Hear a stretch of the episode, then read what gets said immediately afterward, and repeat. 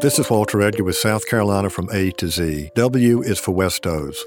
Carolina colonists learned of this powerful North American Savannah River nation soon after arrival. Most low country Indians feared the Westos, who had a warlike reputation. Early on, the proprietary government forged an alliance with Westos that launched a lucrative trade in deerskins and Indian slaves. Between 1674 and 1680, Carolina officials supplied the Westos with weapons in return for protection against the Spaniards and any other enemies. Disputes between government officials and private Indian traders led to difficulties between the Westos and colonists. The Westos killed several colonists, stole cattle, and raided neighboring tribes allied with the colony.